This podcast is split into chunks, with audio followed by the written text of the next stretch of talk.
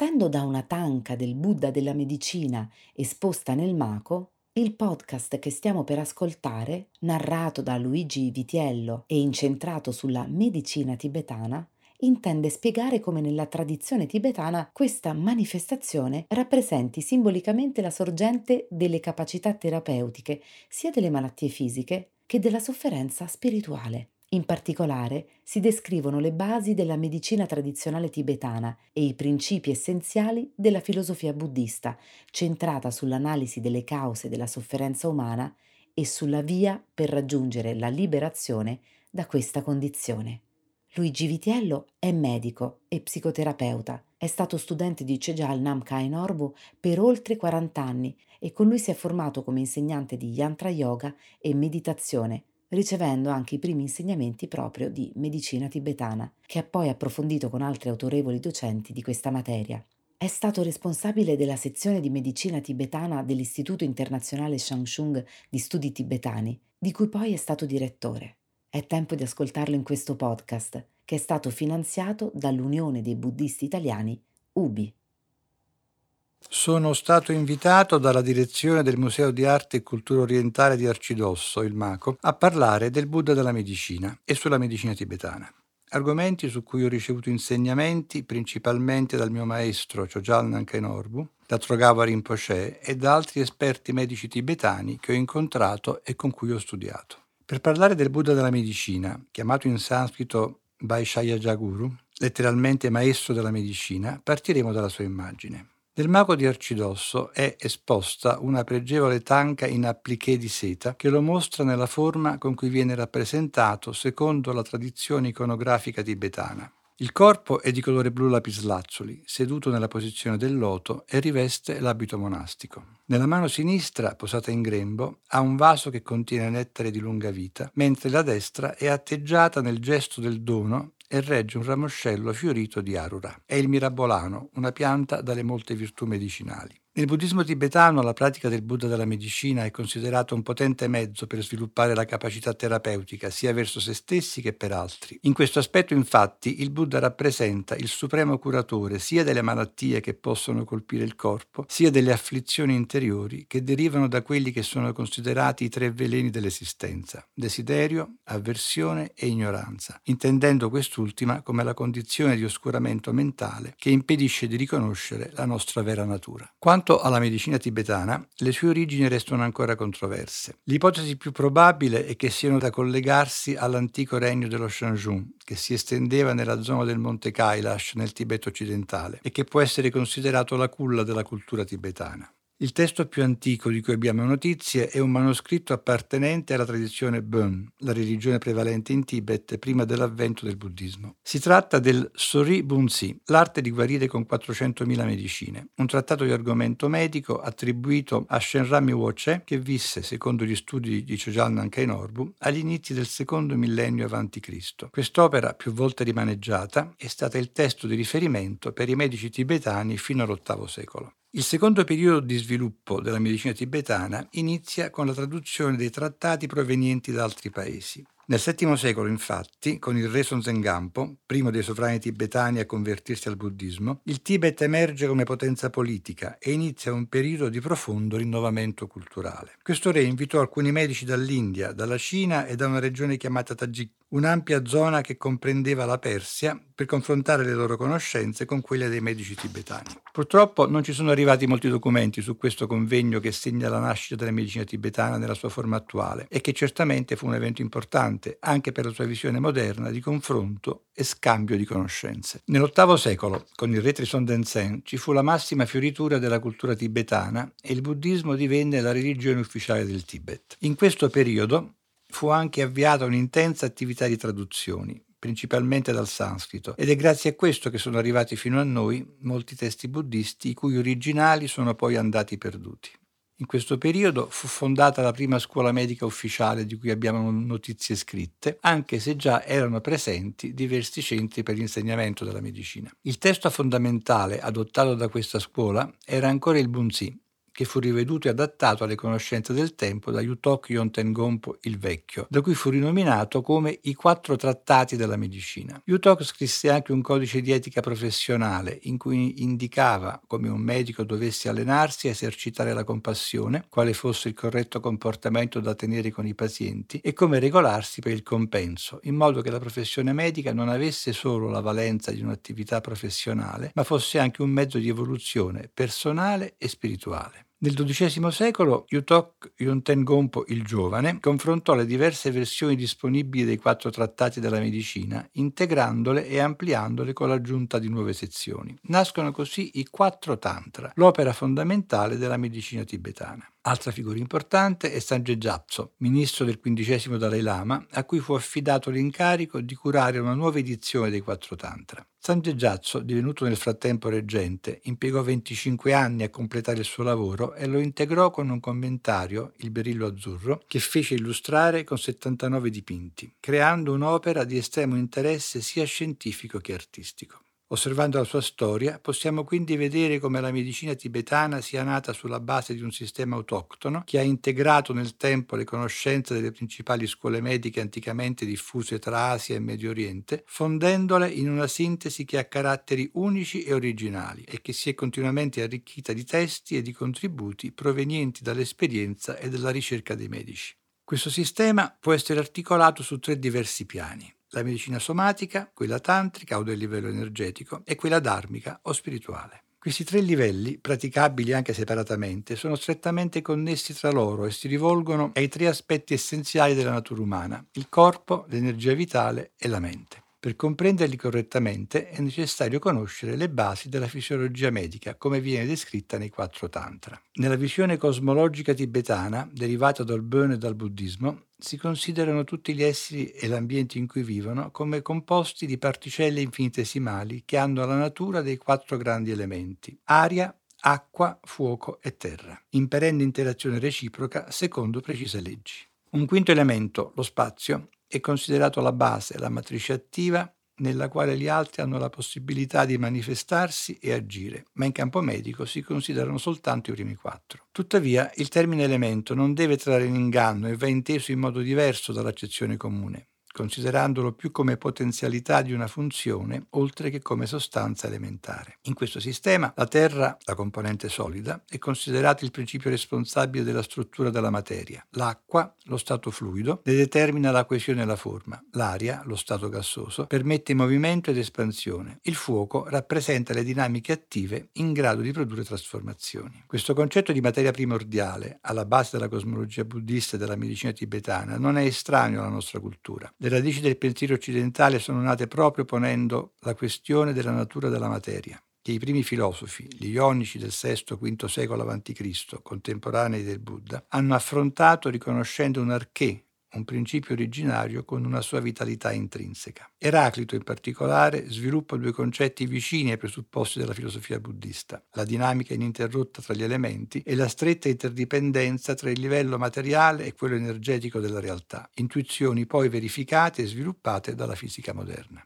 Anche il corpo umano, nelle sue diverse fasi di formazione e crescita, si struttura attraverso la combinazione e lo sviluppo equilibrato degli elementi. Tutte le varie parti prendono forma e si sviluppano fino alla piena maturazione. Poi il processo inizia lentamente a invertirsi e procede verso la dissoluzione. Nel Tantra esplicativo è scritto che tutte le manifestazioni fenomeniche, le sensazioni, le esperienze di felicità e di dolore, sono riconducibili alla dinamica dei quattro elementi. Quando questi sono in equilibrio, l'esistenza è piacevole e si gode buona salute. Se entrano in contrasto, sorgono disturbi e malattie. Se i quattro elementi e la loro dinamica sono usati per descrivere ogni aspetto della materia, passando al piano biologico e in particolare alla condizione umana, si parla dei tre umori, chiamati in tibetano Lung, Chipa e Beken, termini comunemente tradotti come vento, bile e flemma. Anche questi tre umori sono strettamente connessi ai quattro elementi, il vento con l'aria, la bile con il fuoco e la flemma con la combinazione di terra e acqua. I tre umori sono in rapporto reciproco anche con le tre passioni principali, desiderio, avversione e ignoranza. In particolare il vento influisce sul desiderio, la bile sull'avversione e la flemma sull'ignoranza.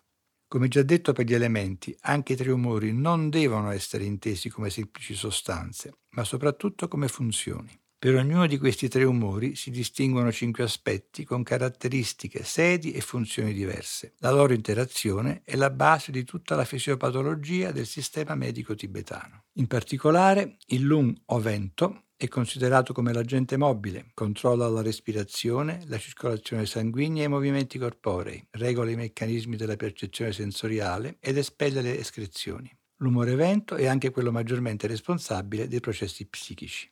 Il secondo umore è il cipao bile, termine che comunemente indica il liquido biliare presente nella colecisti. Questo è strettamente connesso con i processi metabolici e, attraverso i suoi cinque aspetti, svolge funzioni relative al calore corporeo, alla digestione e alla funzione visiva. Il back-end o flemma si riferisce in generale alle componenti umide e fluide dell'organismo ed è connesso al sistema immunitario. L'equilibrio di tutti questi fattori genera uno stato di buona salute psicofisica. Quando si produce una condizione di squilibrio per eccesso, difetto o interferenza delle specifiche funzioni, essi diventano causa di malattia. La dinamica di questo sistema si articola in modo complesso, permettendo precise spiegazioni di ogni funzione fisiologica e delle manifestazioni patologiche con un coerente meccanismo deduttivo. Nella medicina tibetana, inoltre, è sempre considerata l'influenza che la mente ha sul corpo, così come questo influisce a sua volta sulla mente. Grazie alla conoscenza del reciproco influsso fra i tre umori e le tre passioni, questa interdipendenza tra psiche e soma, che spesso la medicina occidentale stenta ancora a riconoscere, costituisce uno degli aspetti peculiari del, del sistema medico tibetano. I modi di questa interazione sono descritti dalla fisiologia tantrica che si basa sulla conoscenza dei flussi energetici attraverso una rete di canali invisibili. Per comprendere la medicina tantrica o del livello energetico non dobbiamo guardarla attraverso attraverso le discipline a cui si riferisce la medicina occidentale, come l'anatomia descrittiva e la biochimica, ma con le conoscenze della fisica. La fisica moderna ha dimostrato sperimentalmente quella che è stata l'intuizione dei filosofi ionici e dei medici tibetani. A livello delle particelle infinitesimali, infatti, esiste un continuo passaggio tra lo stato di materia e quello energetico, per cui il confine tra la dimensione materiale e quella immateriale è assolutamente labile. Ora, se la salute è effetto dell'equilibrio dei tre umori, come si può sviluppare una malattia?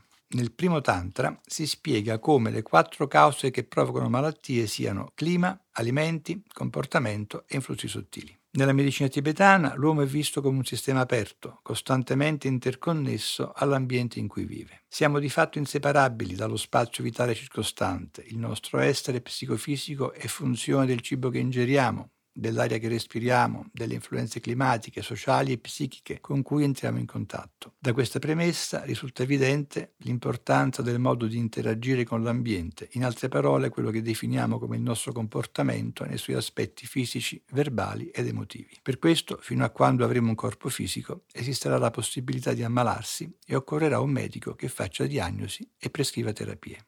Non è ora possibile dare un'esposizione dettagliata delle tecniche diagnostiche e dei metodi terapeutici usati dalla medicina tibetana, ma vogliamo fare almeno un accenno su questi due argomenti. Riguardo alla diagnosi, questa si raggiunge attraverso tre metodi principali: l'anamnesi, la lettura dei polsi e l'esame delle urine. Ogni visita comincia interrogando accuratamente il malato sui suoi sintomi, sull'alimentazione e sulle sue abitudini per capire se vi siano comportamenti alimentari e stili di vita che possono aver creato uno squilibrio dei tre umori. Dopo questo primo inquadramento si passa all'esame dei polsi. Questa è una tecnica peculiare, molto più ampia e raffinata di quella conosciuta in Occidente ed è affine con alcune differenze a quella in uso nella medicina ayurvedica e cinese. Attraverso questo metodo un medico esperto è in grado di giungere a diagnosi molto precise, ma per sviluppare questa capacità è richiesto un lungo apprendistato. L'orientamento diagnostico è poi confermato dall'esame delle urine, di cui si osserva il colore, l'odore, la schiuma prodotta dopo averle agitate e la pellicola superficiale che si forma con il raffreddamento, tutti dati che possono dare informazioni sullo stato dei tre umori del paziente. Altri elementi presi in considerazione per completare la diagnosi sono l'esame della lingua e la pressione dei punti di riferimento per i vari organi. Attraverso questi esami il medico è in grado di capire quale squilibrio umorale si è verificato e in quali organi si manifesta la malattia con una precisione invidiabile anche alle nostre tecniche più recenti di diagnosi. I conseguenti interventi terapeutici tenderanno al ripristino dell'equilibrio alterato.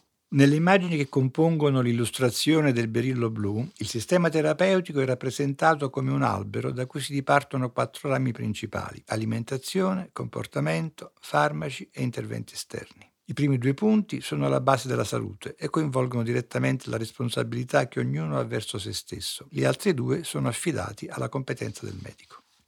Come abbiamo visto in precedenza, l'equilibrio morale dipende in gran parte dal tipo di alimentazione e dal comportamento durante la vita quotidiana. Quindi, se il medico riconosce abitudini alimentari o stili di vita ammalanti, indicherà al paziente i cambiamenti da apportare per prevenire e curare i suoi disturbi. Quando dieta e comportamento non bastano, saranno prescritte le medicine necessarie. La ricca farmacopea tibetana conta centinaia di rimedi, per lo più confezionati in pillole. Gli ingredienti sono prevalentemente di origine vegetale, ma sono utilizzati anche molti minerali e alcuni prodotti di derivazione animale, che vengono miscelati in numero variabile da 4-5 fino a varie decine. Non si tratta quindi di semplici, ma di farmaci accuratamente composti in modo che i principali ingredienti attivi su un particolare organo o umore siano bilanciati per avere il massimo effetto senza provocare a loro volta squilibri su altri livelli. Quanto agli interventi esterni, questi consistono principalmente in moxibustione, salassi e massaggi con oli e unguenti medicati. Tutto quanto descritto finora riguarda le cause prossime delle malattie e può dare un quadro della medicina somatica. Nella visione medica tibetana, però, come nella filosofia buddista, la causa prima di ogni sofferenza è considerata l'ignoranza della nostra reale natura.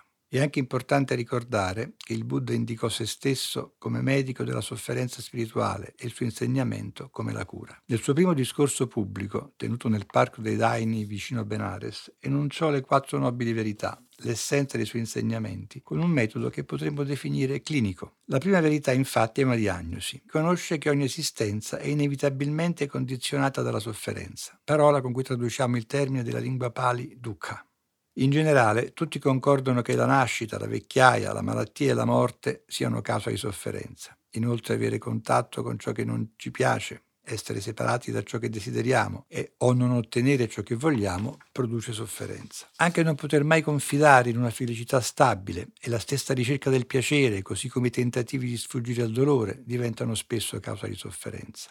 Ma il termine dukkha, ma il termine dukkha indica soprattutto la costante insoddisfazione, la frustrazione, quel tarlo che accompagna le nostre esistenze condizionate dal continuo desiderare o rifiutare senza mai trovare un vero appagamento. Possiamo comprendere meglio questa dinamica osservando la seconda verità, quella della causa, l'eziologia. L'origine di dukkha, secondo il Buddha, è il desiderio insaziabile, che può avere tre aspetti. La sete del piacere dei sensi, e questo è il voler avere di più l'attaccamento compulsivo a tutto quanto ci stimola piacevolmente. La sete di esistenza, che possiamo considerare come il voler essere di più, cioè l'insoddisfazione che ci spinge a desiderare di essere altro da ciò che siamo, spesso senza neanche esserne consapevoli. La sete di non esistenza, cioè la frustrazione prodotta dal non poter realizzare i propri desideri o dal non accettare la realtà che si vive e che molte volte pro- può produrre una volontà di rinuncia e annullamento. Segue poi la domanda se tutti questi mali siano guaribili. La terza verità, la prognosi, è che la sofferenza può cessare se verranno rimosse le cause che l'hanno prodotta. Per farlo è necessario superare la condizione di ignoranza della nostra reale natura dalla quale derivano l'attaccamento e gli altri stati d'animo disturbanti. La quarta verità, quella della terapia, è definita come l'ottuplice sentiero.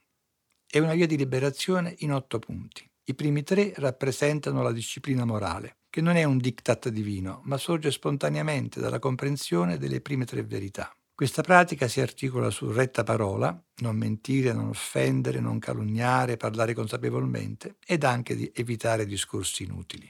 Retta azione, non uccidere, non rubare, mantenere un corretto comportamento sessuale che non generi sofferenza ad alcuno. Retti mezzi di sussistenza, che significa non svolgere lavori che nuocciono ad altri, per esempio non vendere droga, armi, praticare l'usura, eccetera. Sono tutti principi che possiamo riconoscere molto vicini al decalogo biblico e di fatto, quando si sviluppa la consapevolezza che la dinamica non controllata della nostra mente produce insoddisfazione e frustrazione, si comprende l'importanza di avere padronanza dei nostri pensieri e della nostra condotta. Segue poi la pratica meditativa, che consiste nel retto impegno, riconoscere con onestà le abitudini negative e i nostri lati oscuri per potercene liberare e coltivare comportamenti positivi, retta azione, che indica l'impegno a sviluppare una costante consapevolezza del corpo, delle sensazioni, delle emozioni e dei pensieri, retta concentrazione, che indica l'allenamento a raggiungere una piena presenza nel respiro e nei gesti della vita quotidiana. C'è infine la conoscenza superiore, che sorge spontaneamente per effetto dell'applicazione dei punti precedenti e si manifesta come retto pensiero, con cui si intende il superamento dell'egoismo, l'attitudine alla non violenza e lo sviluppo della compassione per tutti gli esteri. Retta comprensione, ovvero l'aver compreso non solo concettualmente le quattro nobili verità, che divengono così la guida della propria vita. Questo ha come effetto l'attenuarsi delle dinamiche mentali di attaccamento e avversione e della sofferenza che ne deriva.